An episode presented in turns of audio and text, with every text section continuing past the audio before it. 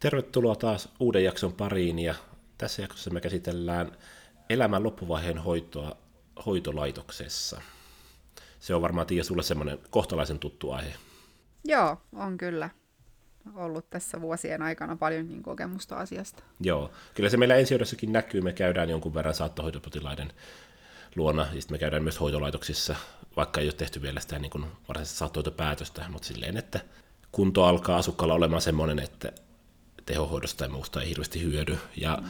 ainakin mitä itse olen huomannut, niin aika monesti on se tilanne, että näin niin kuin minun ensihoitajasilmin niin tuntuu, että potilaalle, jolla pitäisi olla se päätös siitä pitää pidättäytyä sairaalasiirroista, niin sitä sitten kuitenkaan ei ole tehty. Ja saattaa olla, että joskus jopa DNR-päätöstäkään ei ole tehty.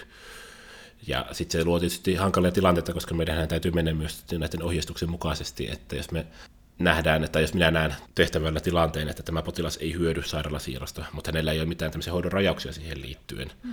niin se luo tietysti hankalan tilanteen, koska sitten niin kun, sit pitää neuvotella, että miten tässä tilanteessa tehdään. Että onko sulla omaa mielipidettä tai näkemystä siitä, että tämmöisestä tilanteesta, miten hyvin näitä kirjoitetaan näitä hoidon rajauksia tai sairaala, niin kuin ohjeistuksia sairaalasiirroista? No kyllä niitä siis nykyään koko ajan tehdään enemmän ja enemmän, mutta sitten tavallaan tai siis no DNR-päätöksiä ainakin tehdään, mutta sitten on ehkä vielä aika paljon petrattavaa siinä, että miten niitä sitten niitä sairaalasiirtoja ja niitä akuuttien tilanteiden hoitoja, että niitä pitäisi niin kuin kirjata enemmän, että tavallaan kaikki tietäisi, miten sitten toimitaan, että jos tulee vaikka joku keuhkokuume tai luumurtuma, niin siinä, mutta vähän siis sitä vielä tuosta mä vaan, että kuulostaa jotenkin aina kauhean kylmältä sanoa, että kun niitä DNR-päätöksiä pitäisi tehdä enemmän, mutta siis just se, että niitähän pitäisi tehdä sellaisille ihmisille, joita ei voi lääketieteellisesti enää elvyttää, ja monesti siis se on myös potilaan oma toive, jos joku sitä vaan niin kuin kysyy potilaalta. Kyllä. Että tavallaan niitä ei niin kuin sillä siis toki vaan niin kuin, niin kuin le- leivasimella laiteta potilaille, tai ainakaan ei pitäisi, että se ei ole niin kuin se ajatus, mutta kun me puhutaan niin kuin monisairaista, täysin muiden avun tarpeessa olevista ihmisistä, hauraista vanhuksista, niin ei se elvytys niin kuin ole inhimillistä, mutta toki siitä sitten voi puhua erikseen vielä. vielä mutta... Koetko sä, tai onko sulla kokemusta, että niin kuin miten omaisten näkökulma tähän vaikuttaa, että onko ollut tilanteet, että kun olet geriatrina ollut, että omaiset on sitä mieltä, että ei saa tehdä esimerkiksi DNR-päätöstä? Niitä on oikeasti tullut vastaan ja ne on tosi vaikeita tilanteita, koska sen potilaan niin kuin inhimillisintä on jättää potilas elvyttämättä ja monesti niin kuin inhimillisintä on myös hoitaa potilas siellä yksikössä, missä hän on, missä niin kuin on hänen sen hetken kotinsa.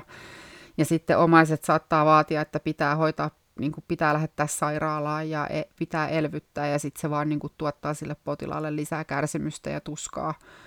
Ja sehän on niin kuin kuitenkin jokaisen meidän ammattilaisen velvollisuus, että me ei anneta hyötyä, josta ei ole hoitoa.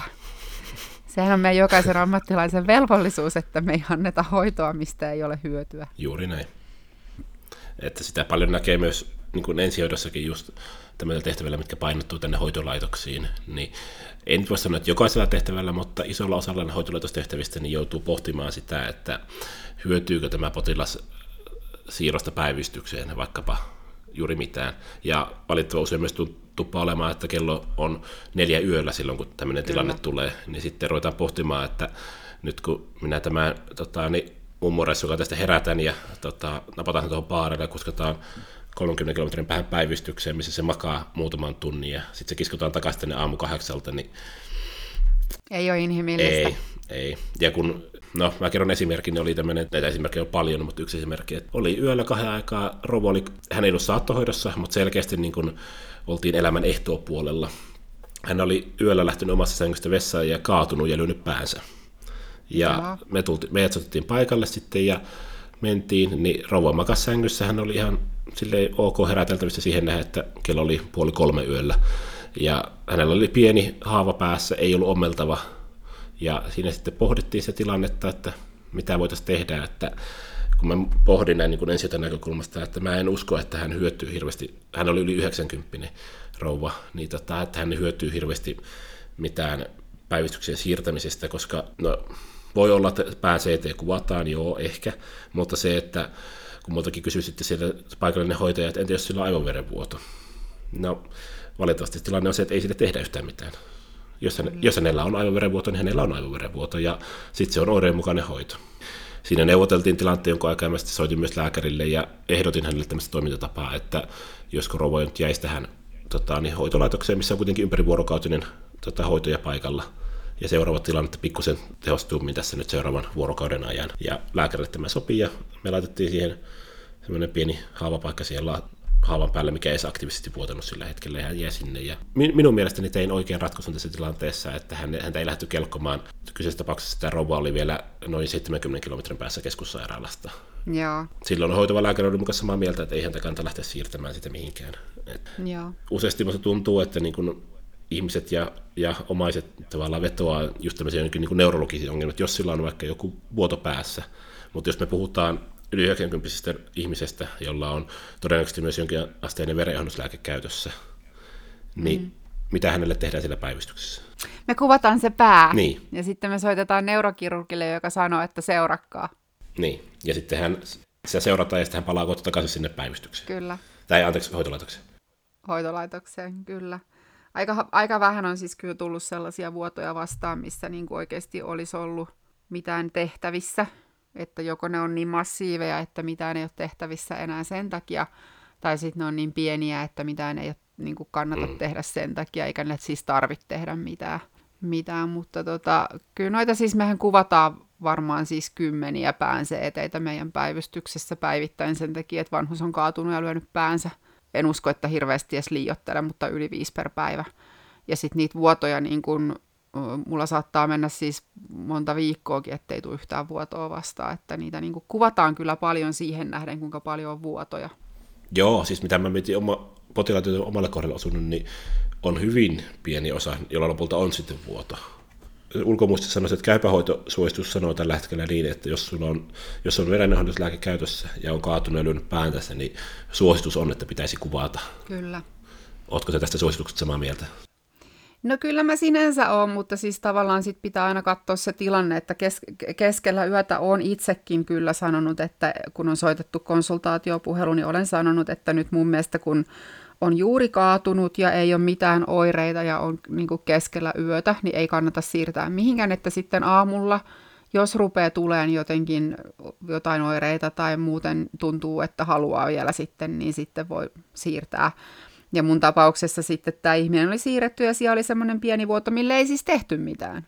Hmm. Mutta sitten ambulanssin soittanut, tai siis hoitaja, joka soitti mulle, että soitetaanko ambulanssi, niin oli tästä sitten vähän niin kuin pahoittanut mielensä, kun mä sanoin, että ei soiteta, että katsotaan sitten aamulla, että ei, ei nyt neljän aikaa yöllä lähdetä siirtää ihmistä mihinkään, mutta ei, ei siinä siis mitään.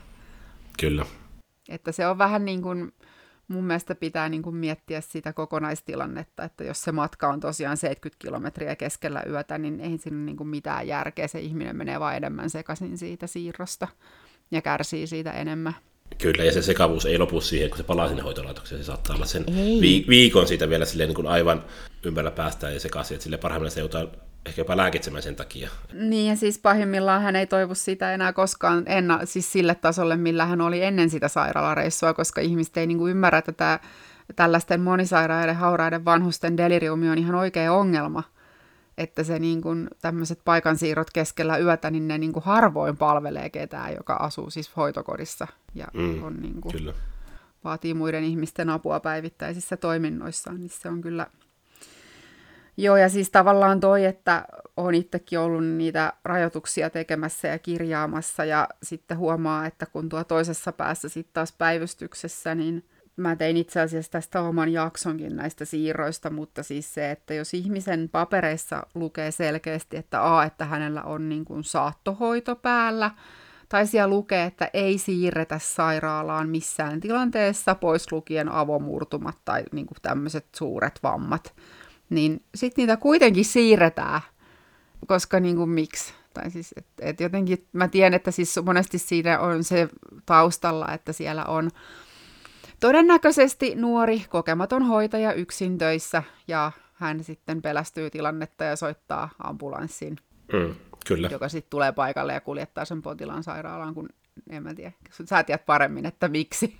No mulla on herännyt tämmöinen niin mielikuva, että tosi useasti näissä se syy taustalla, miksi otetaan ambulanssi esimerkiksi saattohoitopotilaalla on se, että pelätään sitten niin kuin, sitä semmoista tietynlaista niin kuin oikeudellista seuraamuksia. Että jos minä en nyt soita tälle potilaalle ambulanssia, jolla on DNR-päätös, on saattohoitopäätös ja on ää, linjaus siitä, että ei sieltä enää sairaala, ei turhia sairaalasiirtoja, niin kuin se useasti lukee. No sitten jää päätös, no mikä on turhalla, turha, turha sairaalasiirto. se on, huono, se on huono ilmaisu, se ei turhia niin. sairaalasiirtoja. Niin, niin sitten siellä neuvotellaan niin hoitajien kanssa, jotka sanoo, että ei me, tota, ei me voida tätä hoitaa täällä, että se pitää viedä sairaalan tarkistettavaksi. Ja sitten niin kuin loppupeleissä se taustalla on kuitenkin pelko siitä, että jos sitä potilasta ei viedä sairaalaan, niin sitten jos sitä onkin jotain, niin sitten se tavallaan se oikeudellinen seuraamus kääntyy sitten sinne hoitajille siellä hoitolaitoksessa.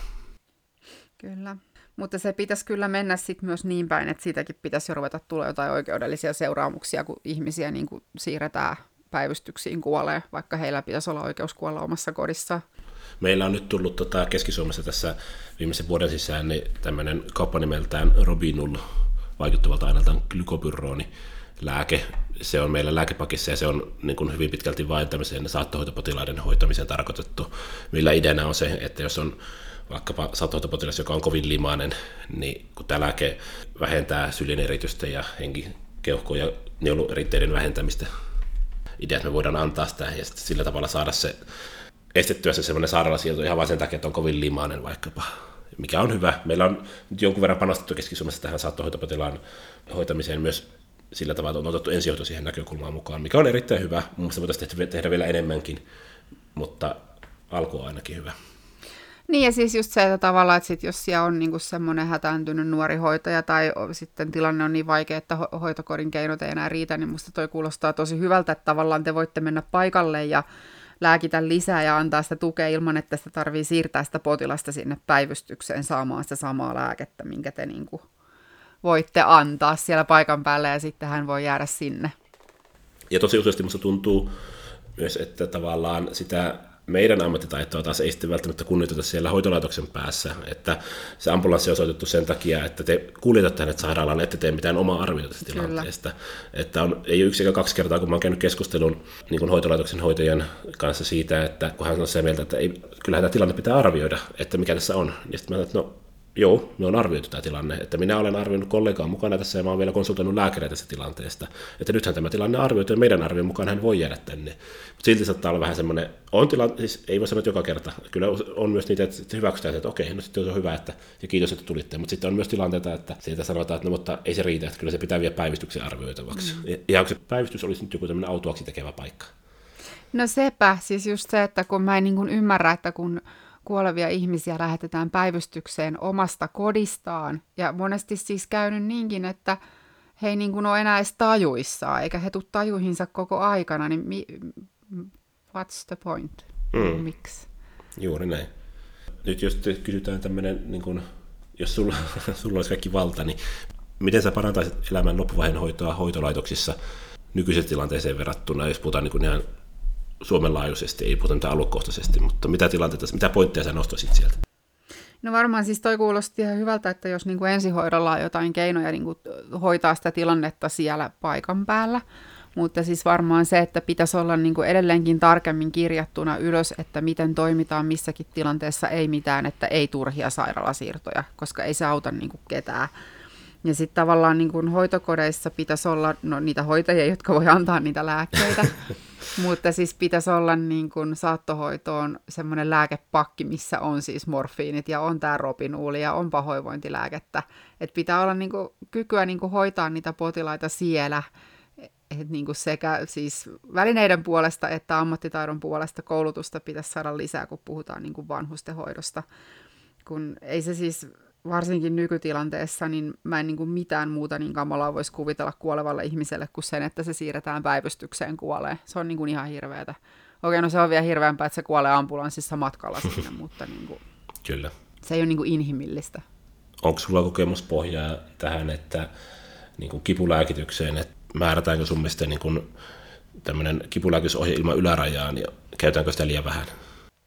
Mä en ole muuten itse asiassa tainnut ikinä kirjoittaa kipulääkitystä ilman ylärajaa, koska sitten, no silloin kun mä aloitin työt, niin hoitajat monesti sanoi, että onko sä ihan tosissa, että eihän toi riitä mihinkään. Ja sitten mä oon siellä, että no kyllä mä nyt tiedän ja ei voi antaa enempää, koska sitten se potilas voi jo kuolla siihen lääkkeeseen. Mutta sitten nykyään mä ehkä teen sitä, että mä niin kun laita niin isot ylärajat, että niiden ei pitäisi tulla vastaan. Mutta on siis on nähnyt kyllä kollegoiden käyttäneen sitä, että niin kuin vaikka että oksynormi ilman ylärajaa tai morfiini ilman ylärajaa. Hmm. Mutta se on sitten eri asia, että kuinka hoitajat uskaltaa sitä sitten noudattaa, koska pelätään, kun ne lääkkeet molemmat voi niinku kuitenkin aiheuttaa hengitys, hengen pysähdyksen, mikä se sana nyt on. Hengityslama. Ah, just se, joo. Kuulostaa paremmalta kuin hengityspysähdys. Niin tota, joo, niin hoitajat ei sitten ehkä myöskään uskalla antaa sitä, vaikka lupa olisikin, koska he sitten voi pelätä, että totti ihan luonnollisestikin pelätä, että he on sitten se, joka niin kuin antaa sen viimeisen lääkkeen. Mm. Potilas sitten menehtyy siihen lääkkeeseen. Koska siis tä- tämmöiseen mä oon törmännyt, en nyt voi sanoa paljon, mutta on ollut tilanteita, että on menty hoitolaitokseen ja tehtävälle, ja sitten siellä on syystä X, ja sitten potilas on kipuissa, ja kun on katsottu hänen kipulääkitystä, ja siellä lukee just morfiinia tai oksynormia, voi antaa niin kuin, joko ilman ylärajaa, tai sitten voi ainakin se, että siellä on niin kuin, olisi voitu antaa enemmänkin, ja sitten kun he, potilas, kyseisen, kyseinen potilas on saattohoidossa, niin sitten tota, sit kysytty, että no miksi tota, ei ole sitä annettu teidän puolesta. No, no kun se, se voi, hengitys voi pysähtyä, sillä voi tulla hengityslama. Niin no, mm. joo, mutta niin, tämä ehkä vaatisi niin, mutta siis tässä on taas se ongelma, että kun he ei ole saanut koulutusta, heillä ei ole tukea siihen heidän työhönsä. Kyllä. Niin kun pitäisi, niin kun ihmisten hoitajien pitäisi saada koulutusta ja niin kun pitäisi olla senioritukea niin kuin ihan meillä kaikilla alalla olevilla. Et kun tämä niin kuin tavallaan ihmiset kärsii siitä, että, että meillä on no hoitajavaje taas kerran, mutta, mutta siis tällainen, sit kun just kun puhuttiin aikaisemmin, että yksityisellä sektorilla, niin ei niitä niin kuin kiinnosta, että onko siellä vuorossa sellainen hoitaja, jolla on IV-luvat vai ei. Et niitä kiinnostaa se, että kuinka paljon niillä menee rahaa siihen, että sitä hoitoa tarjotaan. Kyllä, juuri näin. Et en mä niinku tavallaan, en, niin kun, kun mä koen, että meillä niin kuin edelleen se elämän loppuvaiheen hoito on monissa niin kuin hoitokodeissa ja palvelutaloissa voi olla vielä vähän huonoa, mutta mä en niin kuin koe, että se on yksittäisten hoitajien vika, että he ei, ei. osaa toimia, vaan se on niin kuin sen firman vika tai y- yhteiskunnan vika. Niin, ja sitten kun siellä useasti vielä niin kuin, vaikka ohjeistukset, ja niin kuin, vaikka ohjeistukset olisi niin kuin ihan mallillaan, että näin voitte tehdä, niin sitten kun siellä on se yksi omainen, joka on sitä mieltä, että nostaa heti syytteen, jos potilas menehtyy lääkehoidon kyllä. seurauksena, kyllä. niin kyllä mä sen ymmärrän, että se on yksittäisellä hoitajalla aika iso kynnys lähteä antamaan sitä morfiinia lisää, että jos se vaikka nyt saa hengityslomaan tämän seurauksena ja menehtyy siihen. Että tämmöisestä tilanteesta vaatii semmoisen huolellisen keskustelun hoitavan lääkärin toimesta sen omaisten kanssa, että nyt tilanne on se, että me hoidetaan, annetaan, tarjotaan hänelle hyvä kivunhoito tässä elämän loppuvaiheessa. Ja jos se johtaa hengityslamaan, niin sitten se valitettavasti johtaa. Niin ja siis tässähän alkaa nyt olla vähän se ongelma, sit, mitä mä kanssa niin vierastan itse geriatrina, on se, että niin kuin, meillä hoitokotien lääkärit rupeaa nykyään olemaan enemmän ja enemmän etälääkäreitä, eli he ei niin kuin käy siellä paikan päällä käymässä niitä keskusteluja, niitä käydään etänä. Ja jos, joskus niitä ei käydä ollenkaan, että mä just vähän aika sitten törmäsin semmoiseen tekstiin, että oli pidetty hoitoneuvottelu, mihin potilaat eivät kyllä, potilaan omaiset ei päässyt paikalle, mutta sitten siinä oli niin kuin vedetty hoidonrajaukset ja oli vaan laitettu, että omaisia ei ole informoitu, koska he eivät olleet paikalla. Niin eihän se nyt niin toimi. Kyllähän niitä omaisia pitää kuitenkin informoida. Että sitten tavallaan se, että kun omaiset ei tiedä missä mennä ja omaiset ei tiedä niin kuin mitä tapahtuu, mikä on ennuste, niin se johtaa just siihen, että sitten he alkaa vaatia sellaista niin kuin potilaalle kipua ja tuskaa aiheuttavaa hoitoa, kun he ei niin kuin ymmärrä eikä he tiedä. Kyllä. Niin mä niin kuin, Mun mielestä siis näitä asioita pitäisi puhua kasvotusten, koska ne on silloinkin tosi hankalia, mutta tavallaan se, että nyt sitten lääkärit vaan menee jonnekin kuoppaan ja on siellä piilossa ja laittelee sieltä vaan tämmöisiä rajauksia, niin se ei niinku kyllä tule olemaan mikään hyvä, hyvä asia pidemmän päälle. Mm, se on ihan totta. Niin sitten siinäkin se vastuu kaatuu sitten niiden niin kokemattomien lähihoitajien niskaan, jotka vielä huonossa tilanteessa puhuu huonosti suomeen, mikä on siis niitä hoitajia kohtaan väärin ja kaikkia kohtaan väärin. Mm, Että ei voida niin kuin, käydä sit kunnolla keskusteluja, koska ei, niin kuin, ei ole sitä yhteistä kieltä välttämättä. Juuri näin. Se on se valittava realiteetti, mikä enen, enenemissä väärin koko ajan tuppaa olemaan tuolla kentällä. Että palkkaus ja työolot mitä on, niin sitten tavallaan ei saada palkattua, niin palkataan vaikka sitten esimerkiksi just kielitaidosta olisi vähän puutetta. Niin, eikä se siis se on musta tosi kiva, mä oon tosi ihania hoitajia, jotka ei vielä puhu hyvää suomea, ja se on niin kuin he oppii työssä, mutta heidän ei pidä olla niitä, jotka käy niiden omaisten kanssa niitä keskusteluja. Joo, ei siis mulla ei ole mitään sitä vastaan, että meillä tulee ulkomailta hoitajia, ei tietenkään, ja se on ihan vaan hyväkin, että tulee, mutta tavallaan just se, että hoitaja, joka on vaikka vuosi sitten muuttunut Suomeen, niin ei minusta hänelle voida ei just voida. te- samanlaisia työtaakkoja te- laittaa kuin niin kuin syntyperäiselle suomalaiselle, koska meidän Kyllä. kieli on lievästi sanottuna vaikea opi- opiskella ulkomaalaiselle ihmiselle. Kyllä. Niin Kyllä, tavallaan se täytyisi myös ottaa huomioon siinä, että sitten hän tekee muita tehtäviä, ei niitä semmoisia elämän loppuvaiheen keskusteluja omaisten kanssa. Näinpä. Ne on vaikeita meille niin kuin natiivisuomalaisillekin ne keskustelut. Joo, kyllä tämä on niin kuin jotenkin sillä siis tavallaan, että olen nähnyt paljon ja olisin toivonut, että tämä niin kuin olisi mennyt toiseen suuntaan, eli siihen suuntaan, että näihin asioihin niin kuin panostettaisiin enemmän, mutta nyt tuntuu, että se menee siihen suuntaan, että joo, me tehdään päätöksiä, mutta sitten niin kuin niistä päätöksistä on tosi vaikea pitää kiinni, koska ne, niin kuin, ne henkilöt, jotka siellä on hoitamassa niitä vanhuksia, niin heillä ei ole niin kuin tietotaitoa eikä kokemusta, niin se on jotenkin tosi surkeata. Mikäs mielipide sulla on tästä, että on niin kuin iso osa meidän hoitolaitoksista on yksityisten isojen terveysfirmojen pyörittäviä ver- versus se, että on kunnallinen vanhustenhoito? Musta olisi tosi kiva tavata semmoinen firma, joka niin kuin tekisi sitä työtä sydämellä eikä euronkuvat silmissä. Mutta mm. mä oon, oon käynyt semmoisessa niin kuin yhdistyksen pyörittämässä hoitokodissa ja musta se oli tosi ihana paikka. Toki heilläkin on niin kuin nykytilanteessa vaikea rekrytoida hoitajia niin kuin ihan missä tahansa muuallakin, mutta kyllä mä niin kuin vierastan sitä ajatusta, että meidän vanhustenhoito on kokonaan ulkoistettu ja se, sen tarkoituksena on tehdä bisnestä. Mm. Ja se, mä tota, Instassakin jossain välissä mainostin sitä elokuvaa, sitä hoitotyön laulujako se nyt oli, Joo, missä seurattiin jonkun pikkupaikkakunnan vanhusten, tätä kun sinne niin kuin yksityistettiin se vanhustenhoito ja sitten omaisten huolta ja niin se oli kyllä jotenkin semmoinen koskettava, koska siinä niin kuin painittiin just niiden samojen asioiden kanssa, mitä niin kuin itse on työssään nähnyt niin monta kertaa, että mm. Mä, tiedän, mä vähän pelkään sitä, että sitten kun hyvinvointialue tulee, niin me ollaan kohta kaikki jossain yksityisen tuottajan palkkalistoilla. Ja...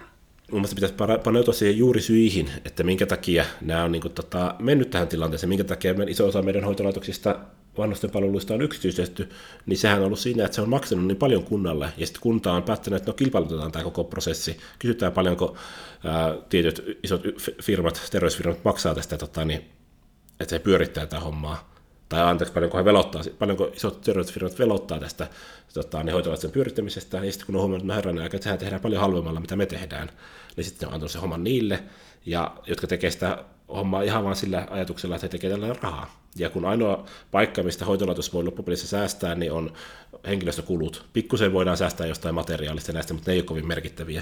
Et henkilöstökulut on ne, missä säästetään, niin siellähän ei sitten varmasti ole yhden yhtä ylimääräistä hoitajaa, mielellään ei yhtään lääkeluvallista hoitajaa ainakaan IV-lääkkeitä voisi antaa, että tarvitsisi maksaa siitä lisää. Niin totta kai se menee huonompaan suuntaan. ja lääkäriin saadaan yhteys kerran viikossa puhelimella. Jos saadaan edes kerran viikossa, sehän saattaa olla kerran kuukaudessa täällä yksi lääkäri käy kiertämässä vähän katsomassa, ke- ketä täällä vielä hengissä on. Suurin Paitsi nykyään ei käy enää paikan päällä kiertämässä. Niin. Että siis tämä on niin tätä, että siinähän sitä säästetään, mutta mä jotenkin niin kuin, en koe, että se loppupeleissä säästää yhtään, yhtään Ei, rahaa. ei säästäkään. Että siis oikea tapa hoitaa tätä tilanne olisi ollut se, että siinä vaiheessa kun huomattiin, että herranen aika, meillä on näin paljon vanhuksia ja maksaa meille enemmän, niin sitten vaan suoraan viestittää valtiolle, valtiovallalle, että meidän nykyiset resurssit ei riitä tämän vanhustenhoidon laadukkaaseen pyörittämiseen. En tiedä, onko viestitykin, se on ollut, että valtiovalta on sanonut, että kilpailuttakaa, niin saatte halvemmalla. Mutta hyvää ei saa halvalla. Niin, tai siis hyvä voisi saada halvalla, jos siihen niin panostettaisiin inhimillisesti. Siis tavallaan, että tässäkin on taas tämä, että kun me ulkoistetaan kaikki ja sitten meidän niin kuin vanhusten saattohoito, mikä aikaisemmin on toteutettu niin semmoisissa ehkä enemmän niin kuin sairaalamaisissa olosuhteissa, tai ainakin sillä kotiin, että siellä on niin kuin mukana lääkäri ja ammattitaitoiset hoitajat tehdään nykyään sitten hoitokodeissa, missä on paikalla ehkä yksi lähihoitaja, joka on aloittanut työssä kaksi viikkoa sitten niin se niin kuin lisää kuitenkin niitä päivystyskäyntejä, se lisää ambulanssin käyttöä, se lisää niin kuin valituksia ja valituksien käsittely maksaa aina rahaa ja se lisää niin kuin ylipäätään sitä, niin kuin, että ihmiset ei luota enää meidän vanhustenhoitoa, mikä on siis kyllä toisaalta ihan niin kuin aiheellistakin. Niin, siis kyllä mä sen ymmärrän, minkä takia, her, että kun puhutaan vaikka Attendon hoivakodista, että minkä takia heti nousee ihmisille karvat pystyy, että jaha, no minkälainen meininki siellä on. Niin, Tai Esperistä. niin, mitä näitä nyt on, niin ihan ymmärrettävää on, että sieltä herää tämmöinen kysymys, että no, saako siellä nyt edes hyvää hoitoa? Mm. Joo, ennen vanhaan se oli tuo kaupungin sairaaloissa, että, että muistan, kun semmoisessa on ollut töissä, niin ihmisillä oli ihan hirveä epäluottamus kaupungin sairaalaa kohtaan, koska sehän on semmoinen paikka, missä ihmiset kuolee ja menee huonoon kuntoon. Niin. no koska se on, koska sinne mennään sairaana ja sitten siellä niinku kuollaan, kun ihmiset on vanhoja ja sairaita, niin ne kuolee, se on luonnollista. Mutta mm. sitten kun se tapahtuu aina siellä samassa paikassa, ja jokainen aina tietää jonkun, jonka tuttu on kuollut siellä, niin, niin. silloinhan sen on pakko olla huono paikka, kun siellä kuollaan. Mutta nyt se on sitten vaan toki ne yksityiset koodi, hoitokodit. Ja kyllä mä niinku tavallaan siis uskon ihmisten hyvyyteen ja uskon myös siihen, että esimerkiksi Attendollakin on jossakin joku hoitokoti, missä homma toimii, ja sitten siitä pitäisi vaan muiden ottaa mallia sanoisinko näin. En mä väitä, että kaikki Attendon tai Esperin hoivakodit on perseestä, että siellä on... Niin tai minkään. Mutta... Niin, että siellä ihmiset makaa lattialla suurin piirtein omissa ulosteissaan. Että ei se varmasti näin ole, mutta... Ei, se on tuo päivystyksessä. se on päivystyksen hommaa se. Kyllä. No ei, mutta siis se, että niin kun, äh, kyllähän siihen niin selkeä syy on se, että koska niiden firmojen perusajatus on tehdä sitä rahaa, niin, niin. jotenkin se tavallaan se yhtälö siitä, että meillä on ensin ollut kunnallinen vanhustenhoito, jonka tehtävänä ei ole tehdä voittoa tällä alalla. Ja niiden, niiden rahat ei riitä siihen pyörittämiseen. Sitten me annetaan sama homma firmalle, jonka ajatus on vielä tehdä voittoa sillä hommalla. No se! Niin eihän se, niinku, se on niinku, jopa minun lyhyellä tai lukiota, lukiota käymättömällä mate, päällä niin voi miettiä tätä matematiikkaa, että eihän tämä nyt voi toimia tällä tavalla. Että kyllähän joku kärsii. Niin, ja kuka se on? No se on henkilökunta ja potilaat. Niin. Joo, ei se varmasti se yhtiö ole. Ei yhtiöhän ei tule kärsimään. Se ottaa itsensä vaikka kirjaimesti ihmisten selkänahasta sen voiton. Mutta ideaalimaailmassa meillä olisi niin kuin hoitokodeissa olisi sellainen koulutettu henkilökunta, joka, jolla on selkeät ohjeet, ja siellä on se, siis lääkekaappi, missä on tarvittavat lääkkeet hyvän saattohoidon toteuttamiseen. Ja sitten kun se elämä rupeaa näyttämään ihmisen kohdalla siltä, että nyt niin kuin ei ole enää pitkästi aikaa jäljellä, niin se saattohoitopäätös tehdään niin, että omaiset tietää, missä mennään ja mitä, miten toimitaan. Ja tämä kaikki, tämä yksi asia, tai siis tämä, mitä mä just äsken sanoin, on semmoinen, mikä tulisi säästään yhteiskunnalle ihan hirveästi rahaa, kun se tehtäisiin niin kuin kerralla kunnolla. Kyllä, ja sitten vielä tähän lisää sen, että sitten kun siellä myös niin kuin henkilöstön hyvinvoinnista huolehdittaisiin, että heillä olisi mahdollisuus tehdä se työ hyvin, heillä olisi, niin kuin he tykkäisivät olla töissä, niin se vanha sanalasku, että hyvinvoiva hoitaja hoitaa hyvin, niin se vaan pitää paikkansa. Kyllä. Eli silloin kun henkilökunta voi hyvin, niin kyllä se heijastuu myös asukkaiden hyvinvointiin. Ja henkilökunnan hyvinvointia edesauttaa se, että he kokee, että he niin kuin osaa tehdä työnsä.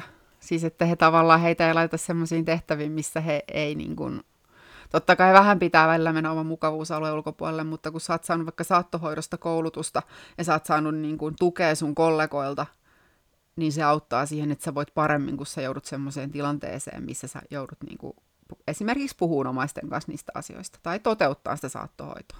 Kyllä. Eli just se, että niin kuin mahdollisuus tehdä se työ hyvin ja tukea siihen näihin vaikeisiin tilanteisiin koska tämä on ala, missä väistämättä jokainen meistä joutuu vielä vaikeisiin, ikäviin tilanteisiin. Kyllä. Ja siihen voi valmistautua sillä, että on, saa koulutusta niihin, ennalta niihin tilanteisiin, miten niissä Kyllä. toimitaan. Tai siitä, että saa puhua niistä kollegoiden kanssa jälkikäteen. Kyllä.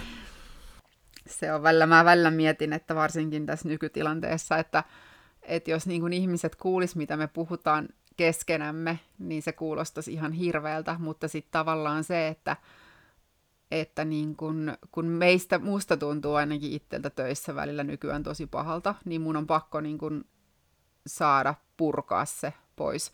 Ja silloin se työyhteisö on se, että jos en mä pystyisi puhumaan mun niin kollega-lääkäreille, mun, kanssa työtä tekeville hoitajille, niin jos en mä niille pystyisi niin vuodattaan sitä kaikkea just sillä kun se tulee ulos, niin mä voisin kyllä paljon huonommin työpaikalla ja ylipäätään elämässä. Että tavallaan, että jos se työyhteisö on kauhean hajanainen ja semmoinen kyräilevä ja näin, niin sitten sekin kyllä niin kuin heijastuu siihen, kuinka niitä potilaita hoidetaan.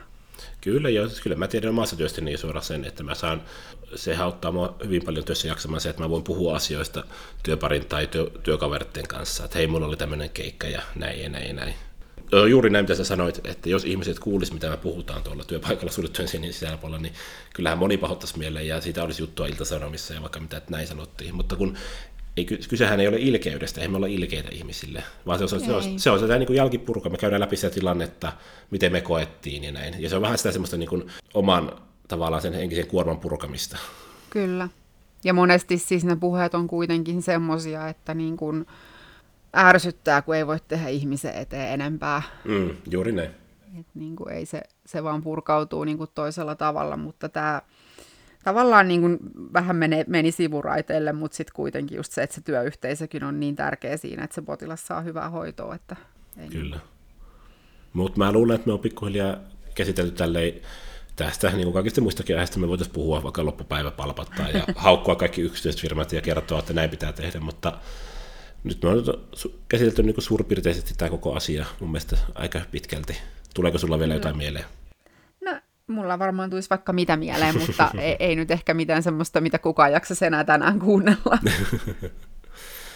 Mutta joo, kiitos Tiia tästä hyvästä keskustelusta ja kiitoksia kuuntelijoille, jos jaksoitte Kiitos. kuunnella koko tämän jakson. Ja, Tänne loppuun asti. Kiitos. Niin, loppuun, loppuun asti nimenomaan. Ja seuraavassa jaksossa taas sitten uusi aihe. Kyllä, kiitos. Kiitos.